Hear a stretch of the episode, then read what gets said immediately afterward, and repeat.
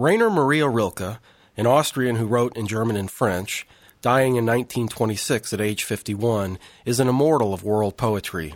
His accomplishment in poetry is so glorious and vast, with masterworks like the Duino Elegies and Sonnets to Orpheus, that a Rilke enthusiast might never turn to his prose. If you do, you encounter the notebooks of Malte Laurids Brigge, one of the definitive modern novels, and Letters to a Young Poet, perhaps the greatest advice for writers ever written. It's entirely possible to overlook another Rilke prose work, The Young Workman's Letter. This is a short story written in the form of a young worker's letter to a famous poet once Rilke gets going, the frame tale is beside the point, and we are reading philosophical prose poetry written at white heat about the relationship between sexuality and the spirit in the context of a forbidding Christianity.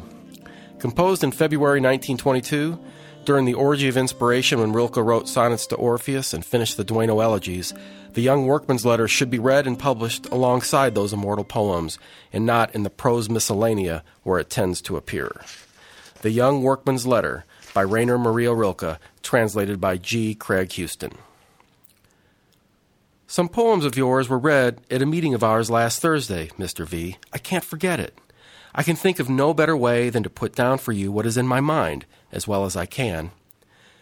The day after the reading of the poems, I happened by chance to attend a Christian gathering, and perhaps that was really what put the match to the fire, causing such commotion and urgency that I write to you with all the energy and powers that I possess. It is a tremendous act of violence to begin anything. I am not able to begin. I simply skip what should be the beginning.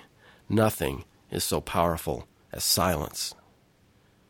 It would never have been broken if we had not, each of us, been born into the midst of talk. Mr. V, I am not going to speak about the evening when we heard your poetry.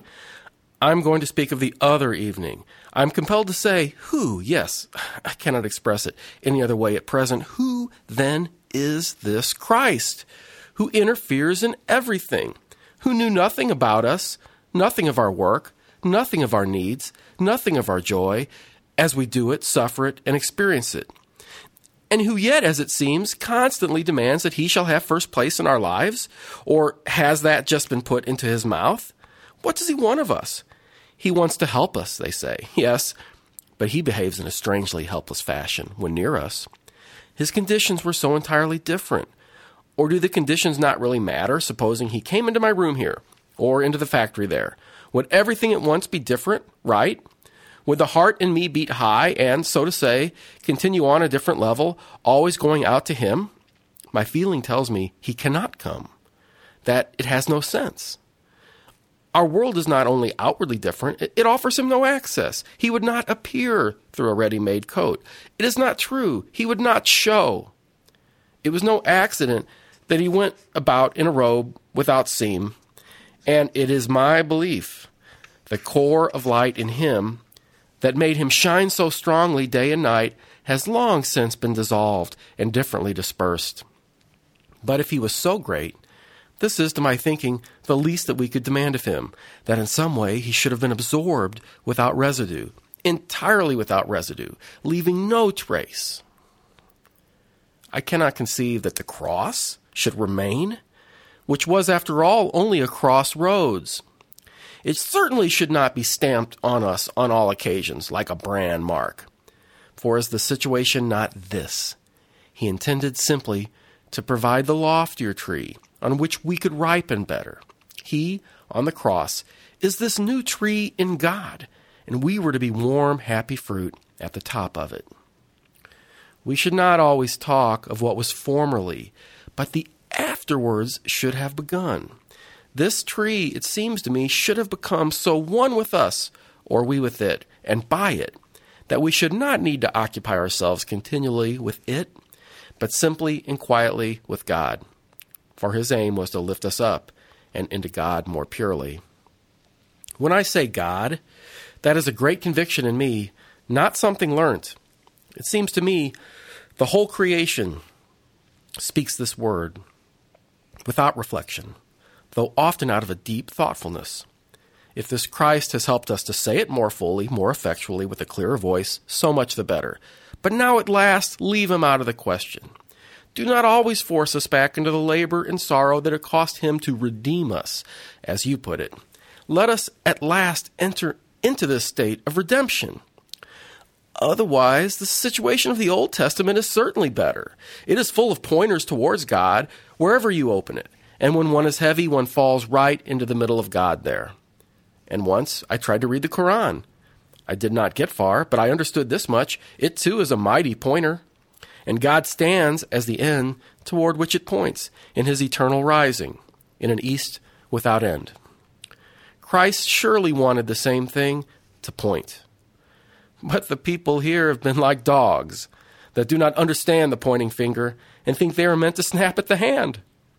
Instead of setting out from the place of the crossroads where this sign was high and lifted up into the night of this sacrifice, instead of proceeding onwards from this place of the cross, Christianity has settled down there and claims that it is living there in Christ, although there was no room in him, not even for his mother, nor for Mary Magdalene, as there never is room in anyone who points the way, who is a gesture and not a dwelling place. And so they do not dwell in Christ, these stubborn of heart, who continually bring him back again and live from the setting up of a cross, which stands crooked or completely blown down. They have on their conscience this concourse and standing about on the overcrowded place. It is their fault that the journey does not begin to follow the direction of the arms of the cross. They have made a métier out of Christian living, a bourgeois occupation sur place, a pool which is alternately emptied and filled.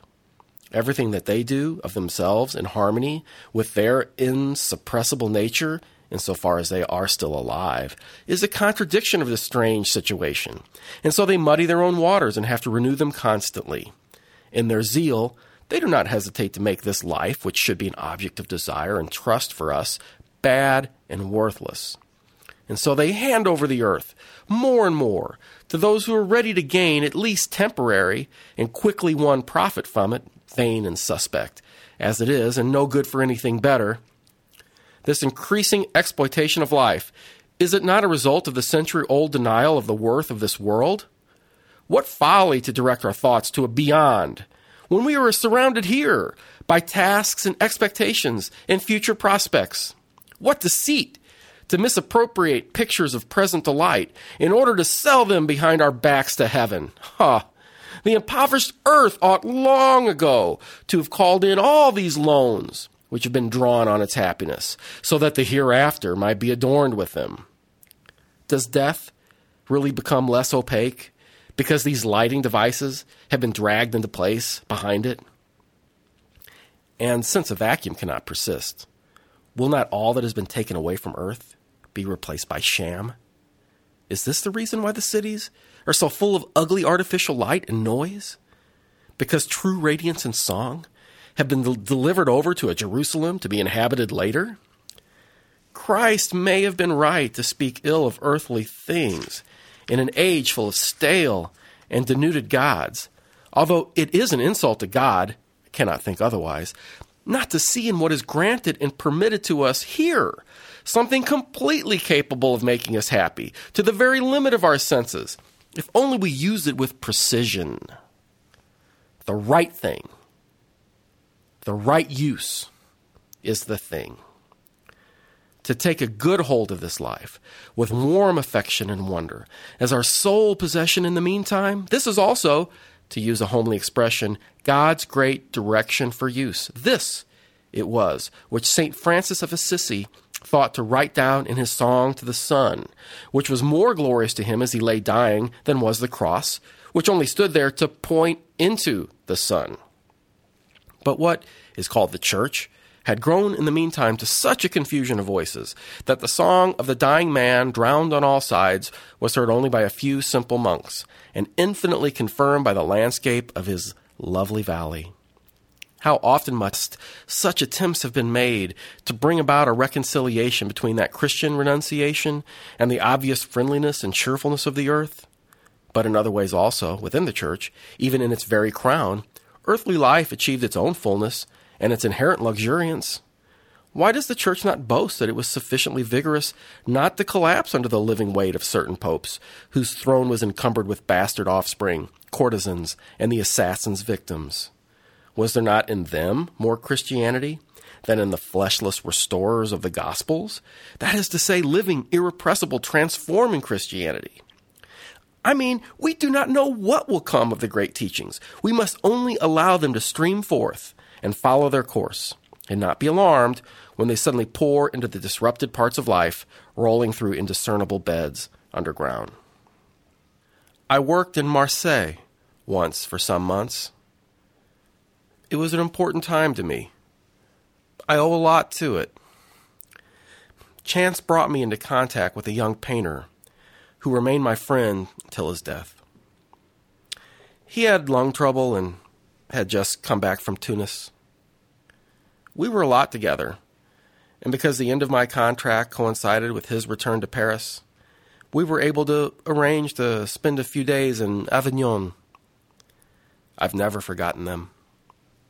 Partly because of the town itself, its buildings, and its surroundings, but also because my friend, in those days of uninterrupted and somehow more intimate intercourse, told me many things, particularly about his inner life with that eloquence which it seems is peculiar to such sufferers at certain times. Everything he said had a strangely prophetic force. Through all that he poured out, often in almost breathless talks, one saw, so to say, the bottom, the stones on the bottom. I mean by that something more than merely what is in us, nature herself, her oldest and hardest core with which we come in contact at so many places and upon which we are probably dependent at moments of greatest urgency, its falling gradient determining our inclination. Furthermore, he had an unexpected and happy love affair. His heart was in an unusually exalted state for days together, and so, by contrast, the playing fountain of his life shot up to a considerable height. To view a remarkable town and a more than pleasing landscape in the company of one in such a state is a rare privilege. And so, when I look back to those tender and at the same time passionate days of spring, seem to me to be the only holidays that I have ever known in all my life. The time was so ridiculously short. For anyone else, it would only have sufficed for a few impressions to me, unaccustomed as I am to having holidays, it seemed long. Indeed, it seems almost wrong to call that time, which was rather a newfound state of liberty, felt purely as space, a being surrounded by open space, not the passing of anything. During these days, I recovered childhood, if one may put it that way, a bit of early youth, all of which I had never had time to realize in myself. I looked, I learnt, I understood. And from those days originates also the experience that it was so easy, so true, so, as, as my friend would have expressed it, so unproblematically simple for me to say, God. How could this house, which the popes erected for themselves there, appear otherwise than mighty to me? I had the feeling that there could not be any space inside it, but that it must be built simply of solid blocks, as if the exiles had only been concerned to pile upon the scales of history the weight of the papacy, its weighty ascendancy. And in truth, this ecclesiastical palace is reared above the antique torso of the Heracles, which was built into the rocky foundations. Is it not? said Peter, as if it had grown up in monstrous fashion from that grain of seed. I could much more easily understand that this was Christianity in one of its many transformations than recognize its strength and flavor in that tisane, weaker with every brew, of which it is asserted that it is prepared from the earliest and most delicate leaves. Even the cathedrals are not the embodiment of that spirit, which we are now asked to believe is the actual Christian spirit. I could imagine the fallen image of a Grecian goddess to be lying under some of them. So much fluorescence, so much life has blossomed in them, in spite of the fact they soared away from that hidden body, as with the fear characteristic of their age, into the heavens which the sound of their great bells was to keep continually open. After I returned from Avignon, I went into a great many churches in the evening and on Sundays. alone at first. Afterwards, I have a sweetheart, scarcely more than a child, who works at home so that she is often in a bad way when work is slack. She is a clever worker and could easily get into a factory, but she is afraid of the boss. Her idea of liberty is boundless. It will not surprise you that she thinks of God, too, as a sort of boss, as the chief boss, as she said to me laughingly, but with such terror in her eyes. It was a long time before she decided to go with me one evening to St. Eustache, where I liked to go because of the music of the May services. Once we got as far as Meaux and looked at the tombstones in the church there. Gradually, she noticed that God leaves people alone in the churches, that He makes no demand. One could imagine He was not there at all, don't you think? But yet, at the very moment when one is about to say that He is not in the church, said Martha, something holds you back. Perhaps only what human beings themselves have brought into this lofty, peculiarly intensified atmosphere through so many centuries. And perhaps it is only that the vibration of the powerful sweet music can never quite get away. Indeed, it must long since have penetrated into the stones, and these pillars and arches must be wonderfully agitated stone. And although a stone is hard and difficult to penetrate, in the end it must be deeply affected by ever recurring singing and these assaults of the organ, these onslaughts, these gales of song every Sunday, these hurricanes on the great feast days. A dead calm. That is what reigns, in a special sense, in old churches. I said so to Martha. A dead calm. We listened. She understood at once. She's by nature wonderfully prepared. After that, we often went in, here and there, when we heard singing, and then we stood there close to one another. It was best of all when a glass window was in front of us, one of those old pictured windows, with a number of divisions, each completely filled with figures, large sized people, and small towers, and all sorts of events. Nothing was too strange for them. There are castles and battles and the hunt, and the beautiful white deer appears again and again, set in glowing red and burning blue. I was once given a very old wine to drink. That was what these windows are for the eye, only that the wine was simply dark red in the mouth, but this here is the same in blue, also and in violet and in green. There is indeed absolutely everything in the old churches. No shyness about anything, as there is in the new churches where only good examples appear, so to say. Here there is also what is bad and evil and terrible, what is deformed and in want, what is ugly and unjust. And one would be inclined to say that it is, in some sort, held in love for God's sake. Here is the angel that does not exist, and the devil that does not exist, and man, who does exist, is between them.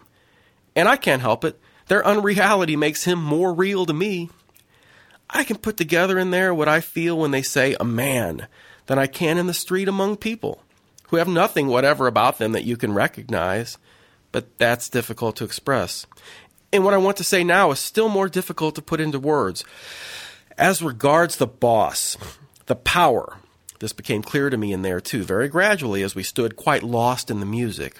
There is only one means of dealing with it, to go further than it does. I mean in this way one should endeavor to see in every power claiming a right over us all power, the whole of power, power in essence, the power of God. One should say to oneself, there is only one power, and should understand the trivial, false, imperfect kind of power as if it were there which claims us rightly. Would it not become innocuous in this way? if one always saw in every kind of power, even in that which is evil and mischievous, power itself, I mean, that which has, in the last resort, the right to be powerful, would one not then survive unharmed, so to say, even by what is unjust and despotic? Is this not precisely how we stand in relation to all the great unknown forces? We do not experience any of them in its purity.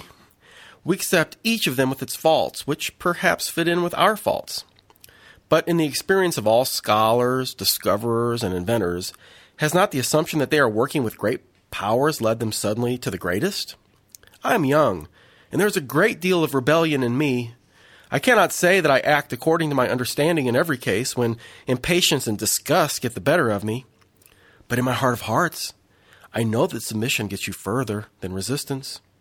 It puts to shame the usurpation of power, and it adds indescribably to the glory of the right kind of power. He who resists withdraws himself forcibly from the attraction of one center of power, and he may perhaps succeed in leaving the field of its activity, but beyond that he finds himself in emptiness, and has to look round for another force of gravitation to attract him. And this latter is generally even less legitimate than the former. So why not see at once in that force within which we find ourselves the greatest of all, without heeding its weakness and fluctuations? At one point or another, despotic power will, of itself, come up against law, and we conserve our strength when we leave it to learn its own lesson. Of course, that is one of those slow and lengthy processes which are in such complete contradiction to the remarkable upheavals of our time. But alongside of the most rapid movements, there will always be slow ones, such, indeed, as are of so extreme a leisureliness that we shall not live to see the course they take. But that is what humanity is for, is it not? To await the realization of that which exceeds a single lifespan? From its point of view, the slowest process is often the quickest. That is to say, we find that we called it slow simply because it could not be measured.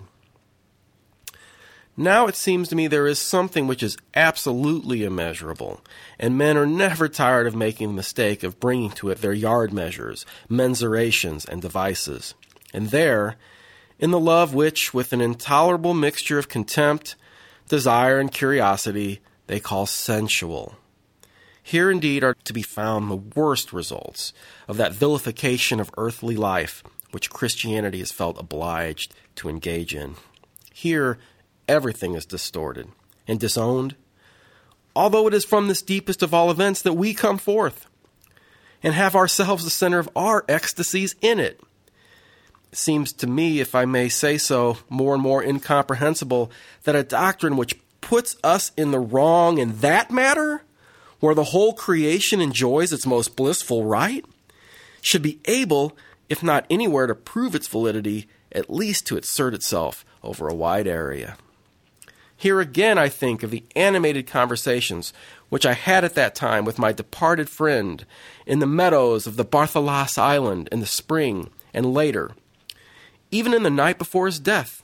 He died the following afternoon, a little after five o'clock, he opened up to me such pure vistas into a realm of the blindest suffering that my life seemed to me to, to begin afresh at a thousand points.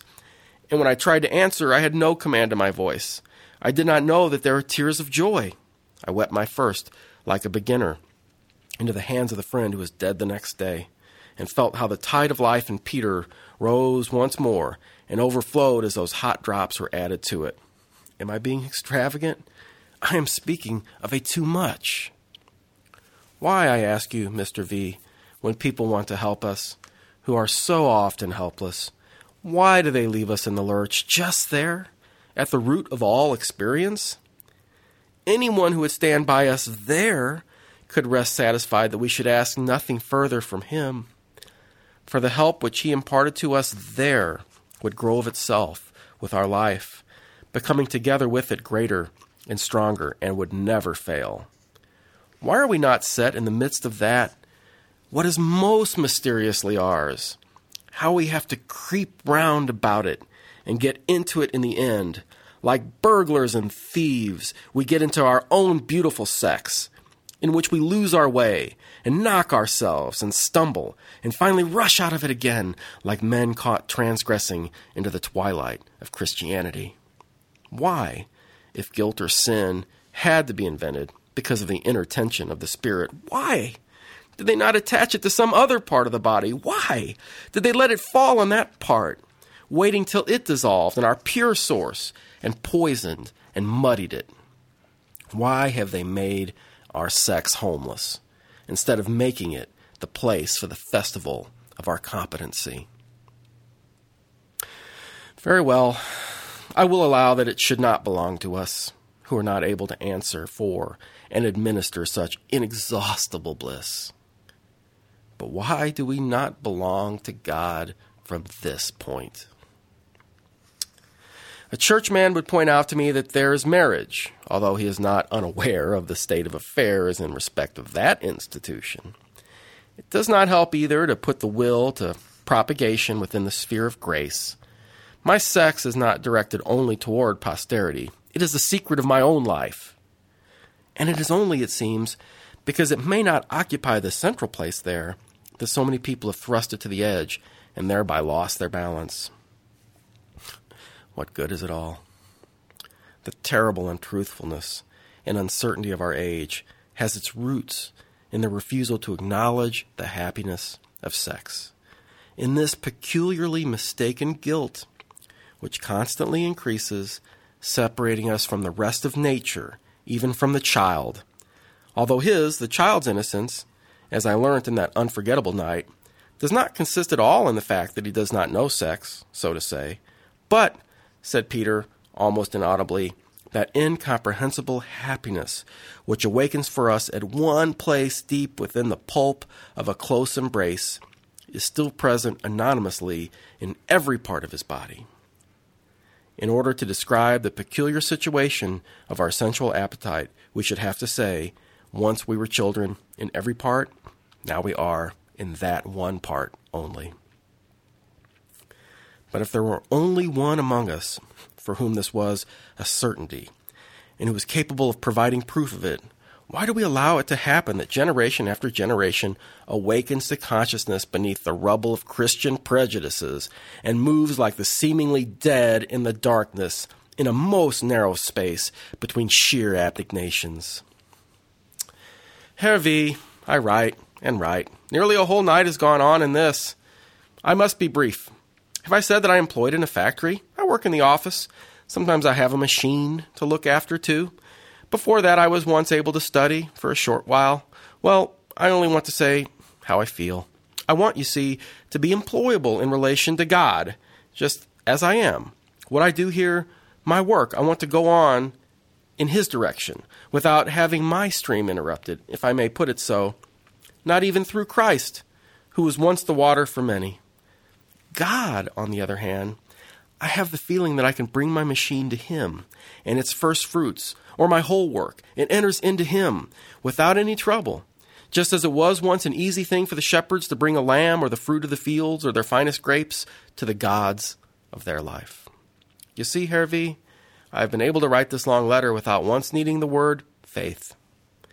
For that seems to me to be a complicated and difficult matter and not my affair. I won't let myself be made out bad for the sake of Christ, but I want to be good for God. I won't be addressed as a matter of course as a sinner. Perhaps I am not one. I have such pure mornings. I could talk to God. I do not need anyone to help me to compose letters to Him. I know your poems only from the public reading of them the other evening. I have only a few books, most of them dealing with my occupation. It is true there are a few about art and history, just what I could afford. But your poems, you must accept the fact, have occasioned this commotion in me.